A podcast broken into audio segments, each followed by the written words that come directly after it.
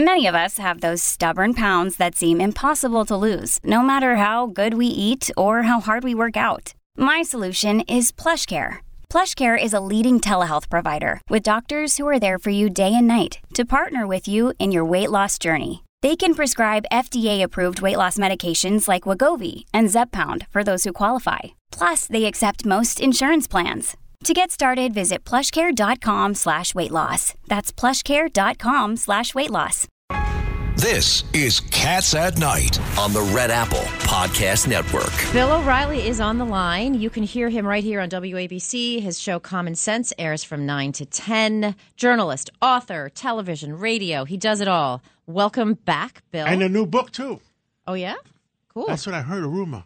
Bill, is that is that rumor true? Yeah, we announced today that the upcoming uh, killing book out in September is Killing the Witches. Salem A witches? Of Salem, Massachusetts. Ooh, I'll read that one. That sounds great. Oh, see, I, I thought can you were going towards uh, Hillary Clinton, but okay. I'm making my way through them No, one by one, Bill.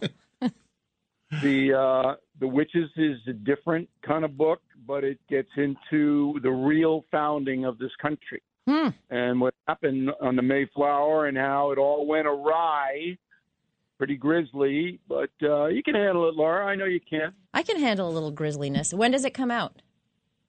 September 26th. I'm almost finished writing it now, um, but not quite. But Okay. it is going to be a big a surprise to a lot of people. Perfect for uh, So, uh, Halloween as well. Good timing. Yeah, yeah. So, So, anyway, I'm I'm a little upset about the synagogue uh, uh, attack in New Jersey, but I'm I'm looking at it in a different way now. what's that? Um, This is the one in Bloomfield, New Jersey, over the weekend, where a guy with a ski mask threw a Molotov cocktail in the middle of the night. Uh, little damage, but go. Yeah, but this, you know, when you say a little damage, little damage to the building, but a lot of damage to um, Jewish people and Americans who don't want this kind of hatred uh, to be continuing.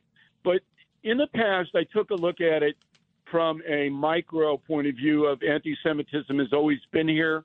If you trace it way back to uh, its historical uh, roots, uh, you'll find that Jews have always been under siege and it continues to this day.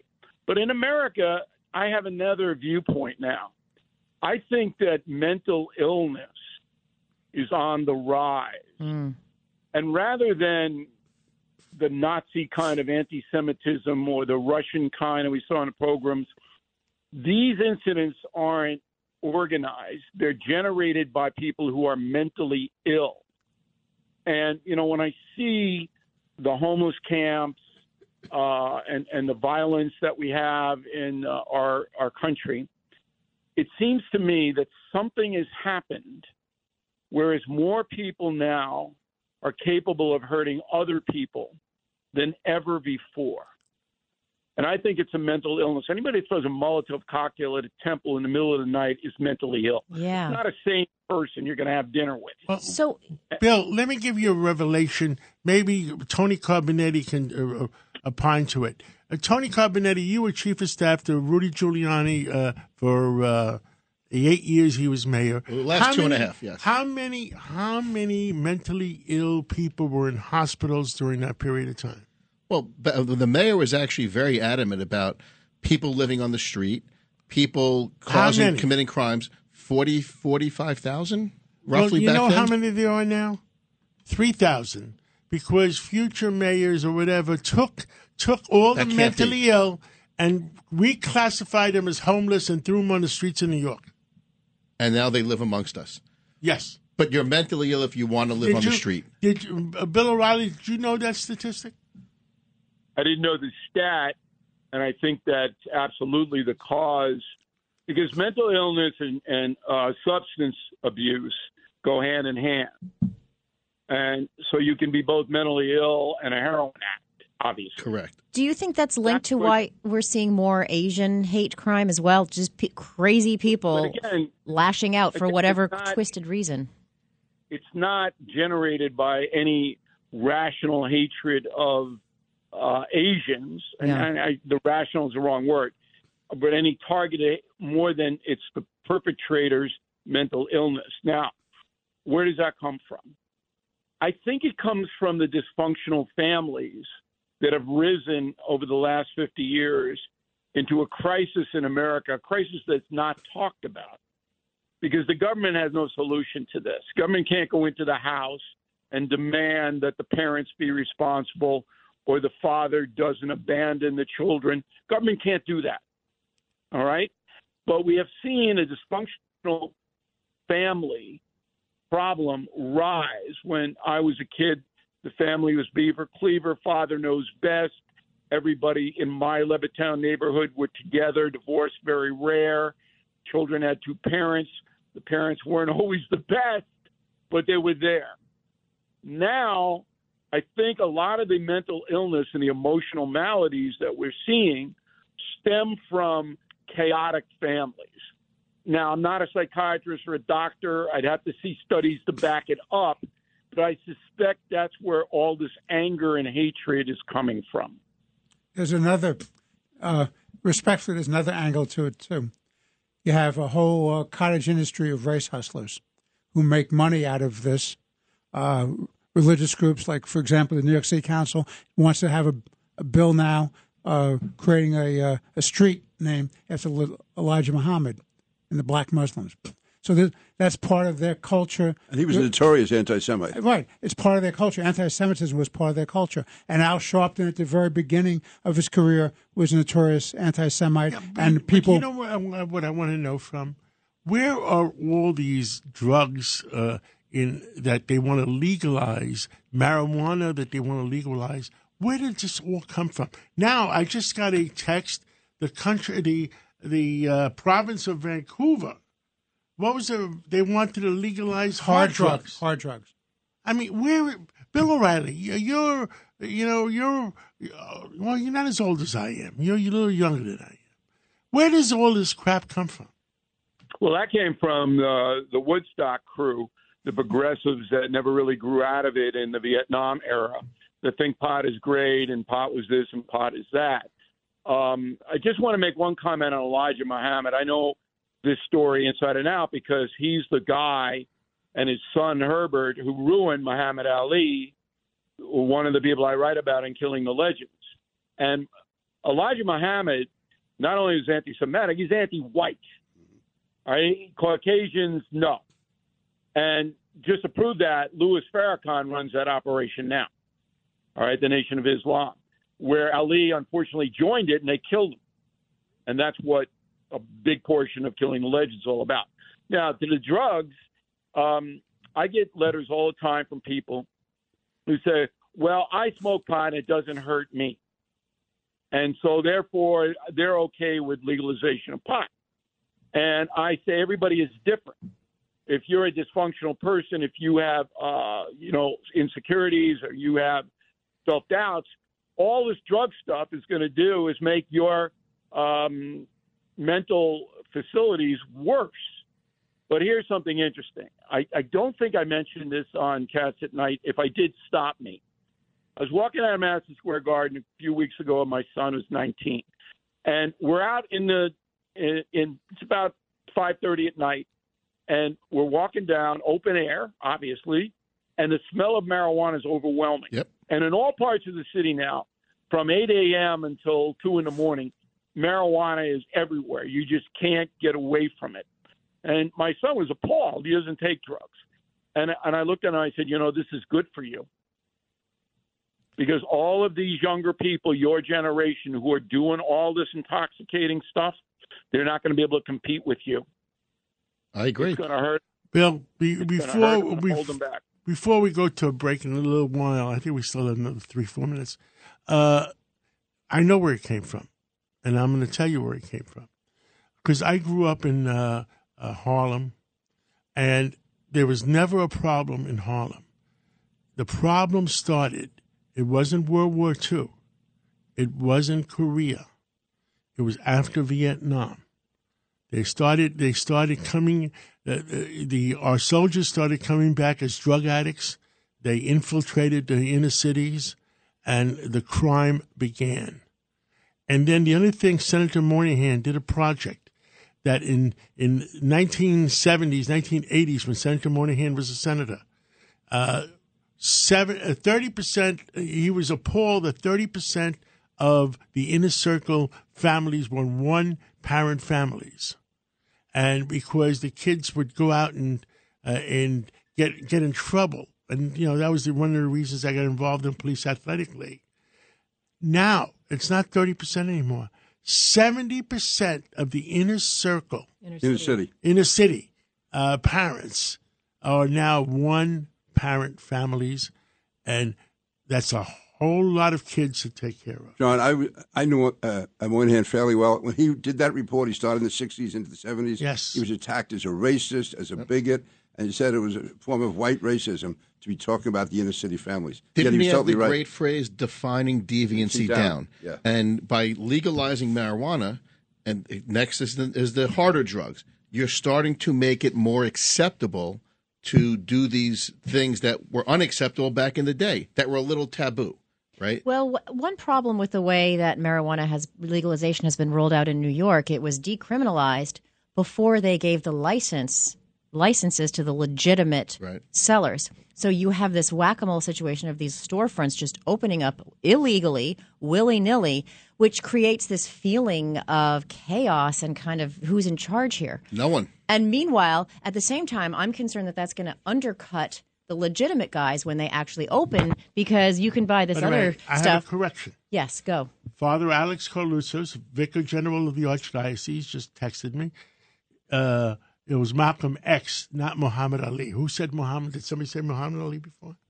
No, no. Bill said that they ruined Muhammad Ali, Elijah Muhammad. Is Yeah. proud. Yes. Yeah, Bill said that's No, that's correct. Yes, That is that's correct. Bill's They absolutely correct.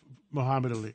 Bill is never wrong. All right. Uh, Thank you. I'm going to be listening to you at 9 o'clock tonight, between 9 and 10, the number one show on WABC in the evening, uh, on WABCRadio.com, on 770 on our dial, and on your iPhone on 77 WABC. What are you going to talk about at 9 o'clock tonight, uh, Bill O'Reilly? We have pretty interesting analysis of the five police officers who killed a 29 year old in Memphis.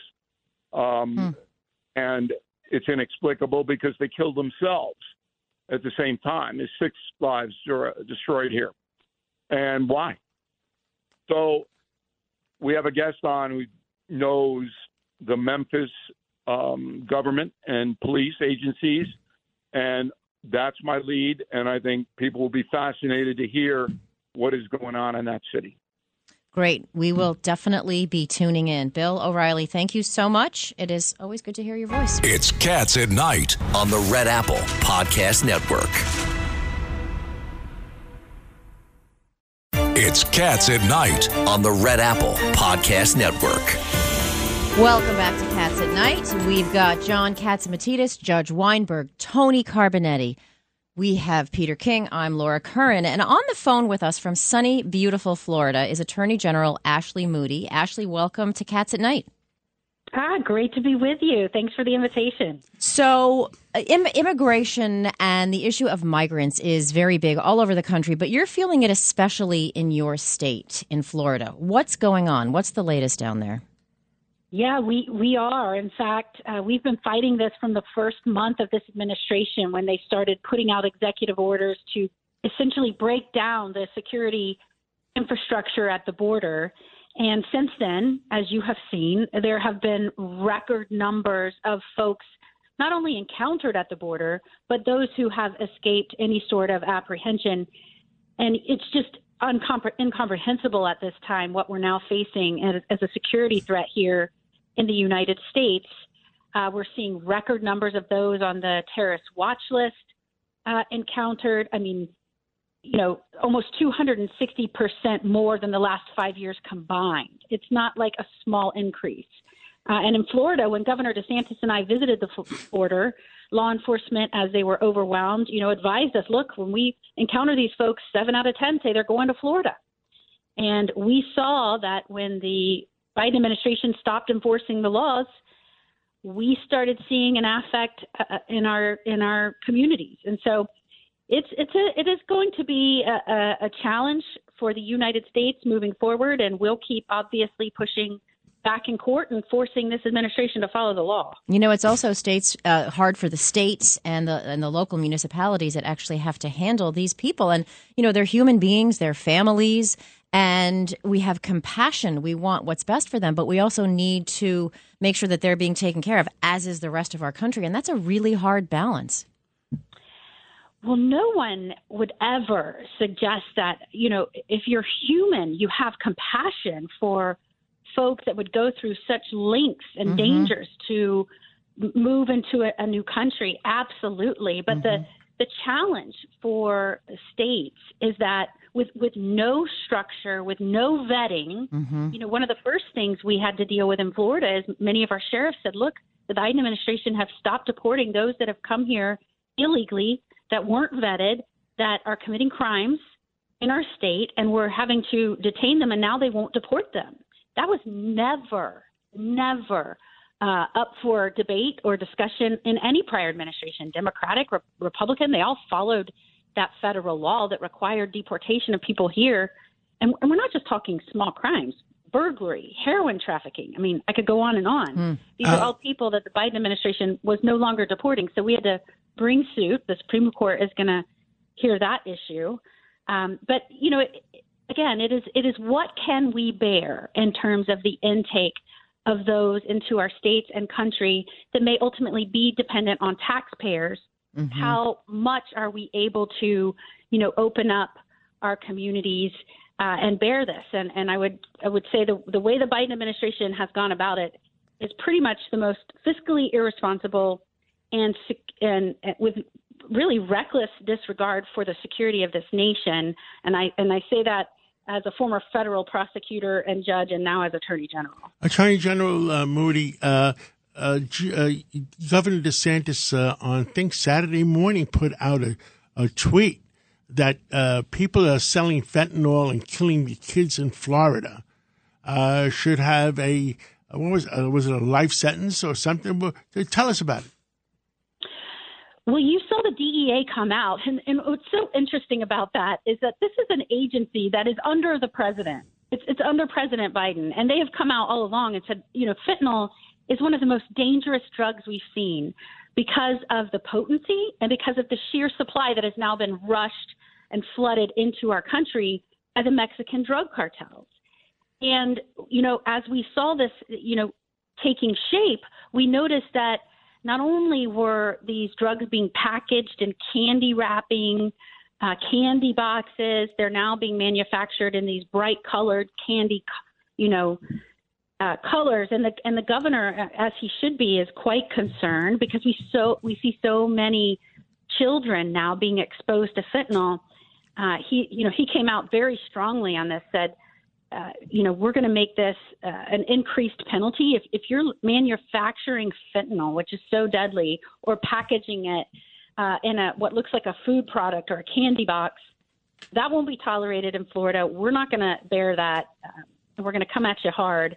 And I'm really proud of this governor because he has really stood up for, uh, you know, facing head on some of these challenges that we are tackling. And, and truly, to some extent, we're, we're facing these challenges because the administration has allowed this just breakdown at our southern border and allowed the cartels to have such what what power. parent what parent could ever say that he did anything wrong?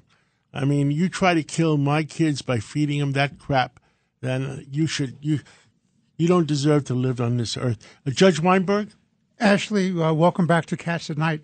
When you and I were talking this morning, you raised the issue of what's going on in Rhode Island, where they're doing fundraising through the schools to uh, take care of paying off uh, traffickers. Could you explain that to us, yeah, please? And this, and this is one of the things, you know, we talk about fentanyl, and just last week I pushed out a report that showed that children under the age of 14 are the fastest growing demographic in terms of what, what fentanyl is killing. I think the number quadrupled. But you know, we, we turn to Rhode Island and we see a, a high school assistant principal pushing out an email school wide wanting to raise money to pay off a coyote. What's a coyote actually? Debt of somebody who they smuggled over and into the country. And again, this goes back to you know people are hesitant, and I understand that because nobody wants to see other people in harm's way or living uh, in, in situations that uh, that that we wouldn't dream of here. Although you know, there's a lot to be done in our own country. But this is certain. blackmail, isn't it? This is you- a payoff. when you push out an email raising money to help raise money for the cartels that smuggled smuggled people here, you are raising money for fentanyl traffickers. You are raising money for cartels that, that commit atrocious violence. I can tell you as a federal prosecutor, we went after some of these guys and they will commit such heinous acts of violence. And sheriffs now here in the United States are saying the cartels are now so emboldened, their violence is spilling over into our state. I mean, just a sheriff in California said, look, we just had a cartel style execution of numerous people, including a mother and a child. So to see someone trying to raise money to pay off a coyote, a cartel member, all of that money supports that violence and the trafficking. And people aren't thinking about that. Well, people aren't thinking about that. The more you. we support them, the more control they have in this country and more violence they can inflict on our own citizens. Thank you, Attorney General. Uh, we have to take a break right now, but thank you for for for, for coming on, and we want to talk to you some more. So we're going to talk to you later on this week or next week. But thank you for what you're doing for uh, the American people. It's Cats at Night on the Red Apple Podcast Network.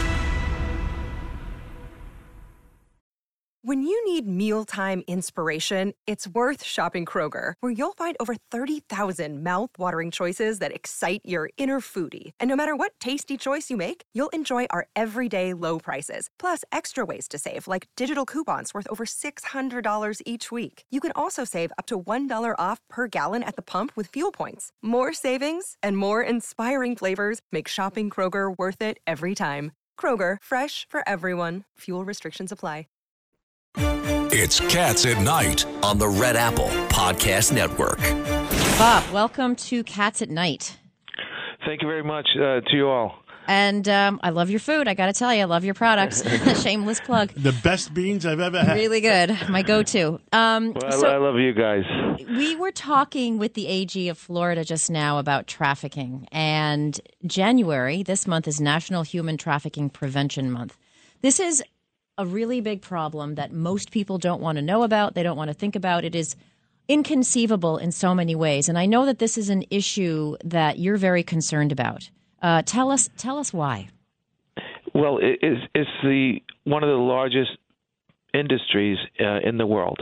It's a 250 billion dollar business. It's up there with drug trafficking, and, and actually they're using children and, and people to traffic these uh, drugs. And the only thing up at that level is also arms sales. So trafficking of people is it's all about the industry, the money, making a profit on the abuse and and actual, uh, you know, lack of of care for life. I just watch. I, I travel a lot. I was just on a airplane coming from Spain. And I watched uh, Schindler's List again, and to see the the you know what was sown as hatred and and, and uh, you know from one person to another, the absolute devaluing of life, and this is what's happening uh, in this world, and it's it's just creating the ambiance. Everything, the only thing that matters is the profit. So again, it's a 250 billion dollar business. We're trying to, with Goya Cares, we're trying to organize as many groups as we can to come together and combat this problem because it's so big that we need, you know, all the- you know the wonderful people and groups that are out there to come together and and see how we can combat this to care about the child. Uh, the town which we're in here, and I'm in Texas right now. You know, we have locations all over the world, but in Brookshire, Texas, this is out just outside of Houston. In this town, 70% of the kids have no father present. You know, my father passed away many years ago, 1976, and you know, I always thought of him as my hero. And, but today you have all these children that don't have the father present. You know, we're we're attacking the man, we're attacking the father, we're attacking the family. We're not valuing life. We're, you know, and and it's leading to all these children so Bob, that are victimized. Bob, it's Tony Carbonetti. So when the traffickers get the people here to the states, they then have to pay them back to work off the the, the debt they've incurred. Correct. So w- w- where are they then using them to work?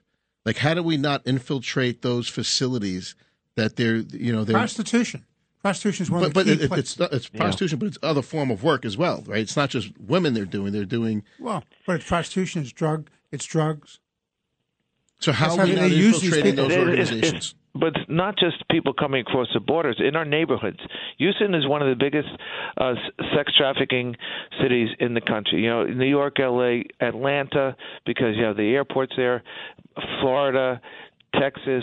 You know, they are border towns, but there's we have people in our firm that their their kids they go off to college they they put a, a a drug in their drink and they're gone they're into there's so much money in prostitution and and they're taking kids younger and younger every day or kids going into college and and it's all about they're the vehicle they have no value they're the vehicle to sell drugs Bob, real quick, what can people do to help? Uh, we have a, an organization, go to Goya Cares, but we we're, all these organizations. We're not a foundation, but they can go to all these great uh, j- join up and join all these organizations that are working to eradicate sex trafficking and child trafficking. Get informed and be part of the solution. Thank you so much for Thank bringing you, this to uh, our Bob, attention. uh, and uh, we'll catch up with you again soon. It's Cats at Night on the Red Apple Podcast Network. This is Cats at Night on the Red Apple Podcast Network. Hello and welcome back to Cats at Night. So you may have seen uh, the article op-ed in the New York Post a couple days ago by Douglas Schoen and Andrew Stein, two Democrats, I might add. Uh, the headline: Democrats ignore crime at their peril. As well as New York's. And I can say, gentlemen, as a Democrat, this is an issue that is incredibly frustrating for me because I think it is terrible for my party, and it has been, as we've seen over the past couple of election cycles. And it's not great for the state either. And it hurt you in particular. Well, yes, but No, not did. that everything's about me, but yes, Yes. that's absolutely true. I'm saying true. it, yeah. And I feel like my, you know, my situation in 2021 was a bit of a canary in a coal mine, and I had hoped, John, that uh, my Democratic colleagues would have seen it for that, but it seems like they're doubling down. Douglas Schoen, Andrew Stein, what do you think? Well, I'll, I'll start and let Andrew conclude, but I think, as Nancy Pelosi said, it was the New York congressional election defeat. I think it was five total seats that cost Democrats control of the House. And if we give up control as a party because we won't get rid of cashless bail, uh, liberal criminal justice policies, uh, then we, as a are really, really making terrible decisions. It's not a good Well, this is uh, this is Andrew, and of course I agree with Doug. Uh, and um, there's something wrong with the people in the legislature and with Kathy Hochul because it's so obvious just looking at the statistics or living i- i- in uh, New York that if people commit crimes uh, that uh, and they get out of jail the same day or the next day after they uh, rob or hurt people, um, it doesn't make sense. So it is very frustrating for Democrats like Doug and myself, we're you know common sense Democrats, to see what uh, the legislature uh, and people like Hochul are, are doing. Uh, you look at this case where uh, Adam Klotz, who was a, a meteorologist for Fox News, was beaten uh, by some kids, and uh, and and and they were, you know, 16, 17, so they were treated as minors, and uh, they were out of jail the same day. And Andy, this is Just Pete King. to stop. Know, it wasn't just kids giving a guy a hard time; they were putting a guy on fire when, when you know Klotz jumped in. So this wasn't some minor pickpocketing. This, this was a violent crime, and yet the kids are out of jail. Yeah, uh, it's, Andy it's and- disgraceful. Andy and Doug, it's it's Richard Weinberg. Look, what they've done is they've passed a series of. Judge, how are you? Andy, it's good to hear your voice. Let's be clear. They've mm-hmm. not just the bail issue, but the raise the age issue, the open file discovery issue, the fact that they will not deal with recidivism the proper way. What you've done is they've created a climate of lawlessness, and every time you speak to them, they say, "Well, let's see. We'll see more statistics." The statistics are there, and how many more innocent victims we have to have before Hochul and Stewart-Cousins and Heastie wake up and understand it's a moral responsibility to protect and defend the citizens of this state. Also, I will ask you two Democrats. You know, Nancy Pelosi is criticizing Hochul. I don't know what Nancy Pelosi would have done differently because her policies in Washington are the same. She's a San Francisco liberal, and again, I get along with her personally, but she is a down the line left wing progressive. Look, yeah, she just she just didn't want to lose the uh, the House, but uh, she she's part of the problem too. The Democratic Party uh, has to wake up because uh, letting criminals go uh, the same day uh, or the next day after really hurting people. And, and these stores in the Bronx, the Post had a piece where merchants in the Bronx are having to hire private security uh, for their stores, and they can't afford it. So um, they got to wake up. They're really uh, meatheads in in Albany, and and uh, they got to wake up, or or the city is just hemorrhaging uh, people. Guys, it's Tony Carbonetti. We've seen this before, okay? We're all New Yorkers. New York has a vibe. New York really has a pulse to it. So you get back to the 80s when we lost our neighborhoods to the drug dealers. Yeah, you know, I'm from a neighborhood. I'm from East Harlem. It used to be Italian Harlem, where you actually had the old ladies sitting outside talking, the old guys playing cards. We lost the neighborhood. They were forced indoors by the drug dealers and the street crimes. When you walk around, it's almost having that same feel.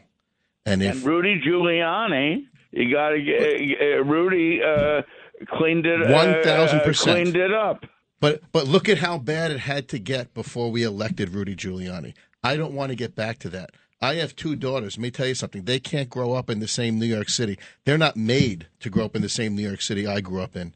Okay, their head isn't on a swivel because they've had 20 years of Giuliani and Bloomberg, and then a couple of years at Schmuck De Blasio. But he, he didn't ruin it as fast as as is going right now. Because you had Bill Bratton there the first two years. That's right. And and Bratton was a savior. Uh, we're actually going to be speaking to Bratton at the end of the show, towards the end of the show. But I would say, you know, as a Democrat, I can understand why some reforms were needed.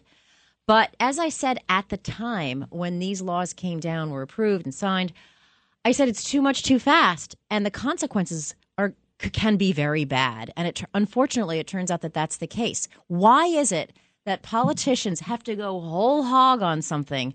How about slowly? There's nuance, there's tweaks instead of just doing the entire thing all the way 100%. Because they did that, Laura. Press they conference. did that bill Yeah. in the middle of the night. It was drafted by defense lawyers. DAs were not part of the discussion. Judges were not part of the discussion. Law enforcement And enforcement they was part voted of the for it discussion. three o'clock in the morning. Three o'clock in the morning, and it was part of a budget deal. So nobody read it. No, nobody and, understood and, it. and nobody will admit voting for it because they voted for the budget, and this was Exactly, inputted was in the their middle of the budget. and got and got you know I, I have to give Douglas and Andrew some props because as a Democrat when you speak out against this stuff you really do get maligned you really do get uh, punished and I've experienced that myself and I've said this, the Democrats uh, have to have the courage to stand up and say enough is enough. Well, Laura's one of the few that has. Give it credit. Good. Thanks, Pete. I'll take some credit. We got to take a break. Doug Schoen, thank you so much for uh, you, what you John. do. And uh. Andy Stein, always my brother. And uh, we'll catch up with you again real soon. Thanks, guys. Thanks, guys. Thank you, John. It's Cats at Night on the Red Apple Podcast Network. This is Cats at Night on the Red Apple Podcast Network. Coming back uh, with Dr. Peter Mihalos, and uh, he's our in-house genius. Whether it's medicine, whether it's science, whether it's things that he feels that people should know. Dr. Mihalos, uh, good evening, and how are you feeling today? I'm doing great, John, and uh, I actually trained in auto mechanics as well in high school, so I have an interest in cars. And tonight we're going to talk about electric cars. And some fascinating news came out of the Anderson Economic Group, which did an analysis of electric cars. And for the first time, they said that for every 100 miles that you run an electric car, it costs uh, it costs more than running a gasoline car. So that was very very interesting that it actually costs three dollars less per hundred miles to operate a gas powered vehicle if you power it, if you uh, do it commercially, if you charge it commercially. So basically, it's turning out that electric cars are indirectly coal and oil So powered. uh, electricity is you need electricity for the electric cars, and electricity is generated by oil and by coal and by whatever else, Yeah, like so you nuclear in the There's no future. purity. There's no purity in uh, running Yeah, your car, no matter how you run it. But Doctor Doctor Mikolos, I am a proud and out owner of electric cars. Uh, so I have solar panels on the house, so my cars are powered by solar. So I'm feeling very virtuous right now. And there was one little detail in that in that study that said if it's a bigger electric car, like a luxury kind of car, you still are saving a bit of money. Yeah, you, well, you might. But you know how much that luxury car costs? Yeah, It's a lot of money. It's a lot of cabbage. I'll sell you the Brooklyn Bridge. How much you want to pay? If you have to replace your battery, it can be anywhere from fourteen thousand to twenty four thousand dollars. And Yeah. then the And other that's thing that counted in. nobody talks about And the is that you're batteries alone use use really important sitting minerals. inside- by the way, where those You're also Doctor. sitting inside a uh, cage that's uh, producing EMF that we still don't know what that's doing to the human body with four giant electric motors spinning while you have kids in the car and you have EMF and you have Bluetooth and you have Wi-Fi bouncing around in a metal box. So we still don't really know what. Oh God, I'm going to take the bus. That's, that's why. No, go, Well, trade in your car. You gotta wear a in your hazmat car. The reason is that there's no AM radio in there because there's so many powerful EMF and uh, waves going around and EMF energy that an AM radio can't even operate an electric car. So that's, That's another issue. I'm going to buy Laura. I'm going to buy Laura that uh, meter that when she's in the, inside her Tesla, she can see how much, uh, uh, How much- excess radiation is in there. I don't think I want to know. How much does that Yeah, mean, I'll bu- bu- buy me an extra one. I'm going to give it to Laura as a present. You're sweet. Thank the you. other issue is that these batteries that in extreme heat and cold, they might advertise a certain mileage, but in cold climates like the Northeast, they don't go that far in That's cold true. weather. And Doctor, what happens? Cold, What happens when it rains with these cars? They get Well, wet. the the rain, uh, the bigger issue is that when there's flooding, as we actually called it out on WABC, when there's salt water, they tend to short out, and when they do have these fires, they produce hydrogen cyanide gas. And the problem is the rescuers have a problem when they have to rescue somebody because if you have to use jaws of life, you have the potential of being electrocuted. And one of the body shops I spoke to said they're terrified of electric cars when they come in because they have to make sure they disconnect the batteries properly so no one gets electrocuted. And also when they get into a crash, for example, there was just a, a, a side crash uh, uh, in a Tesla that cost seventy-two thousand, but it would cost forty-three thousand to repair it. So the insurance companies now are totaling a lot of electric cars because it costs more to repair them than to And actually. in, in you know, Florida, I understand we didn't talk. We talked to Attorney General Moody today, but uh, uh, previously we spoke to uh, what is it, our CFO John Patronis. Was it? Or- Yes.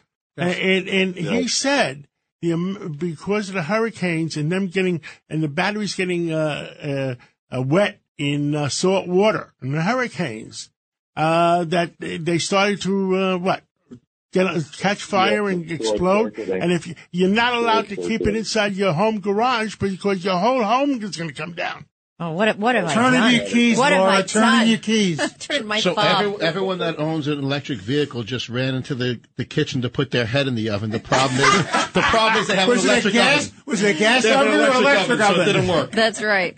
Dr. Mikolos, you've given us a lot to think about. Uh, thank you so much for joining us. no problem. Peter, we miss uh, you in New York City. All right, we'll be in touch and stay healthy. Think Thank you. positive and test negative. It's Cats at Night on the Red Apple Podcast Network. Cats at Night on the Red Apple Podcast Network. So it's my pleasure to someone uh, to introduce someone I covered a little when I was at the Daily News back in the fun '90s, which was a great decade to be a young person in New York City. Commish, Bill Bratton, welcome to Cats at Night. It's good to be with all of you. Good evening. So uh, we were laughing, but now we're going to stop laughing because I wanted to talk to you about something that's really uh, impacting seismically our nation right now, and that is the uh, situation down in Memphis. And I, I wanted to get your perspective on that as someone who's been in policing for decades. Okay, so what's uh, what's the perspective you're looking for? There are many. okay, Bill, this is Pete King. What do you think about the charge that there's a police culture that uh, uh, causes these, and should be federal control of the police? I'm not supportive of that. That uh, you've got uh, issues with individuals and issues with groups like this group, uh, but uh, that, doesn't permeate the whole police culture. Uh, police culture is made up of 800,000 individuals. Uh, is there a culture within a department? Is there a culture within a unit? Is there a culture within a squad? Certainly, and uh, as somebody who's had to change cultures, uh, the LAPD, for example, that uh, terrible uh, uh, uh, culture in that department when I went out there in 2002. Uh, but is it systemic across the United States in every department, every officer? No, not at all. You have to look at them individually, and uh, uh, so that that issue of changing the culture and there are many cultures within policing that is, uh, you know, sometimes you want a proactive culture when you're dealing with, as they are in Memphis, serious crime. Other times you want a, a culture that's more laid back in a community that, uh, well, Peter, many of the communities uh, out here in Long Island that uh, don't require uh, an aggressive or assertive police culture because they just don't have the crime levels that they have in many of the country's inner cities. So it's uh, uh, trying to uh, paint with a broad brush is inappropriate. Uh, it's much like the uh, uh, defund the police movement. Now you have this movement about uh, get rid of all these specialized units. Uh, if you think it was bad after uh, uh, the George Floyd incident in terms of crime going up, get rid of these specialized units and it'll go, crime will go through the roof. They're an essential part of policing, but it's essential that you manage them. It's essential that you set the rules, the guidelines, and you manage to those rules and guidelines phenomenal deficiencies in that department. It's one of the most crime-ridden cities in America, most dangerous city in America for several years, actually. And uh, you have leadership issues, you have staffing issues, you have recruiting issues, you have policy issues. Uh, the after-action review of this place is going to be very interesting because it's uh, it's everywhere you look, there's a problem. Bill, it's Tony Carbonetti. How are you? Very good. Good afternoon. Well, you, I think you just hit the, the nail on the head by saying you can't get rid of these specialized units because you're then throwing the baby out with the bathwater. You're going to come back a year from now and you're going to say crime has spiked. There's more guns on the street. There's more drugs on the street. There, there's, you know, well, we have we have that in New York yeah. uh, uh, when they disbanded for a variety of reasons the anti-crime unit here in New York before they had a chance to bring it back crime started going through the roof, uh, in large part because of a lot of the legislative changes that were made. But uh, uh, Los Angeles, Los Angeles, a few years back after George Floyd, uh, basically uh, pulled back their gang units out of South LA, and within a short period of time, crime down there went through the roof. What do they do? They had to basically bring back the gang units into South LA again. No, these units work; they're essential. It's, but it, it, the average cop is a generalist. He's busy responding to 911 calls. He's busy doing the things that cops do every day. This type of serious crime, like Memphis is experiencing and certain areas of New York experiencing, require specialists. And they did not use specialists, unfortunately, yep. in Memphis. They had kids who were on the job a year or two, didn't even have street experience, had, by all accounts, almost no supervision, and no follow up to. They were celebrating as recently as a week ago the success of this unit, all the arrests they're making, et cetera. Now they're coming out of the woodwork about the problems with all these arrests. So when you set these units up, you got to closely monitor them, track them. Uh, the effectively what they do with these things oftentimes is they look at the end result without looking at how was that end result, result achieved. In Memphis, quite obviously, it was achieved with bad policing. Well, when I watched this video, I, I could tell right away that it was the cops that are used to dealing with the scum of the earth found themselves a good, honest citizen, and it didn't clash well. Well, that first video, it starts right at the first video in the sense of how bad this uh, unit. Why are they pulling of, someone over? Well, we don't know. We don't even know that because that chances are they didn't, call it, they didn't call it in. It's the fact that the their records evidently don't indicate that the officers even called in that they're doing a, a stop. But then watching the video of uh, as soon as they pulled this car over, or it might have even been stopped at a red light when they pulled up on it, that the officer charges to the driver's side doors, pulls it open, and pulls this guy out. Thank God this guy was, in fact, uh, for the cops involved, uh, not a serious criminal with a gun, because he would have shot that cop to death as he opened that damn door. The procedures for approaching cars and traffic Mm-hmm. stops are clearly defined and trained. Right from the beginning, this thing was screw, a total screw up. Bill, when you were uh, commissioner, when you became commissioner, there's over 2,000 murders in New York. Over the next 15 years, it went down to around 300 between yourself, Ray Kelly, you again, when you came back in. So, how many thousands of lives were saved, particularly black lives, because they were the main victims of those 2,000 murders? Well, if you're talking on average, probably fifteen hundred a year over twenty years, that uh, it starts adding up to a gigantic number. And it's also the uh, all the other costs to society, all the people that are injured in all these shootings. Uh, ha- half these characters you see roaming around uh, in the inner city in wheelchairs are oftentimes people who unfortunately were victims of uh, shootings, and so the health care costs are phenomenal in and of themselves. No, in terms of uh, these aggressive units, uh, they're essentialists. You have a generalist. We all have doctors. We all have a, a local doctor that we go to, but you don't want him doing heart surgery on you. Well, same thing. And with violent crime, the average cop just doesn't have the training to take on the amount of violent crime in the inner city. That's why you have these specialized units with the specialized training. The uh, they're free from the 911 calls. But it's exactly what uh, Eric Adams just did with the gun unit. They now call it in New York. They used to call it the anti-crime unit. That he basically, uh, uh, he and the zoo commissioner, uh, they did a lot of vetting to get co- seasoned cops into this unit. Did a lot of training with them, and they've been in place now for almost a year. Uh, they were just recently celebrating the number of guns they've gotten off the street, and knock on woods, they've not had, uh, at least that we're aware of, an incident like this. Also, Bill, you know, the NYPD has millions of encounters with cops, ev- with uh, bad guys ev- ev- every year, and 99.9% of them go okay. The, that, that what is not it always drives me crazy. As you can appreciate, Peter, as the uh, commissioner twice in that department.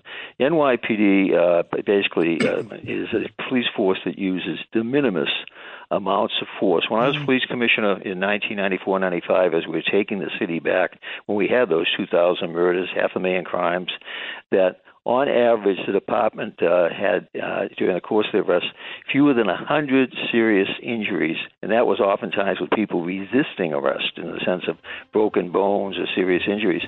And it still has a phenomenal uh, record as it relates to injuries incurred during courses of arrest with people resisting arrest all the time. And just the amount of shootings. You got 35,000 cops and there's fewer than uh, uh, 50 shootings a year, with fewer than a dozen deaths a year in the NYPD. Bill Bratton, you did a phenomenal job as commissioner. Thank you for serving the people of the city of New York and speaking out for their well-being again. It's Cats at Night on the Red Apple Podcast Network. This is Greg Kelly for Priority Gold. What does it mean to be America's precious metals dealer? It means that you're in touch with the hearts and minds of those who love this country, value our freedom, and want to protect the future. Priority Gold is that precious metals dealer. They've helped thousands of Americans back their retirement with solid gold and silver. Call Priority Gold at 888 506 6439. Receive free shipping, free storage, a free investment guide, and one of the best purchase experiences in the industry. Call now or go to prioritygold.com.